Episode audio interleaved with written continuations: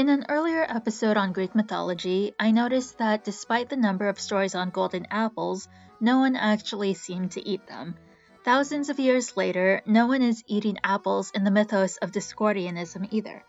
The satirical religion of Discordianism has its founding myth in the Greek goddess Eris, who threw a golden apple in the middle of a wedding crowd, set off a fight among three goddesses about who should get the apple, which then resulted in the Trojan War.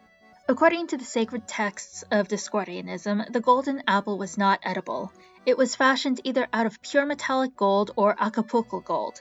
The joke being that Acapulco gold is actually a strain of cannabis. Yeah, Discordianism is weird. For a religion centered around a golden apple, you would think that apples are a sacred food. Not so. At the wedding party where Eris threw the golden apple of discord, she also ate a hot dog. In honor of this, Discordians eat hot dogs every Friday. But Discordians are also forbidden from eating hot dog buns because Eris ate a hot dog bun. I told you Discordianism was weird. I find myself to be a Discordian heretic, for I eat my hot dogs with hot dog buns.